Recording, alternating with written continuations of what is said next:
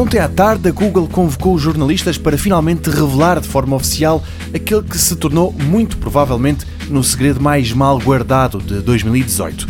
As fugas de informação foram tantas que houve mesmo um site que conseguiu comprar o equipamento numa loja de Hong Kong dois dias antes da apresentação ao mundo e, de facto, mais de uma semana antes da comercialização.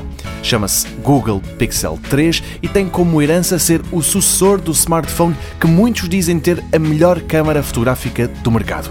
É na quinta-feira da próxima semana que é posto à venda e é nessa altura que voltaremos a falar dele. Por enquanto fica o preço do modelo mais barato, 850 euros, isto em Espanha, já que por cá ainda não há data para a comercialização. Mas num encontro cheio de novidades, não foi só o Pixel 3 e o Pixel 3 XL que a Google desvendou.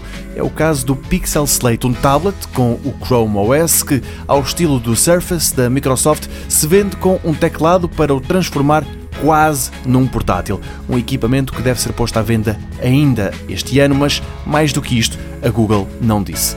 Outro equipamento interessante e pensado para as nossas casas é o Google Home Hub, um competidor do Amazon Echo Show, ou seja, um aparelho que faz lembrar as antigas molduras digitais, mas que, como recorre à tecnologia de assistente pessoal da Google, e como tem um ecrã sensível ao toque, faz muito mais do que apenas mostrar fotos. A empresa decidiu não incluir uma câmera neste Home Hub, isto para que os potenciais clientes não receiem uma invasão de privacidade em locais como o quarto.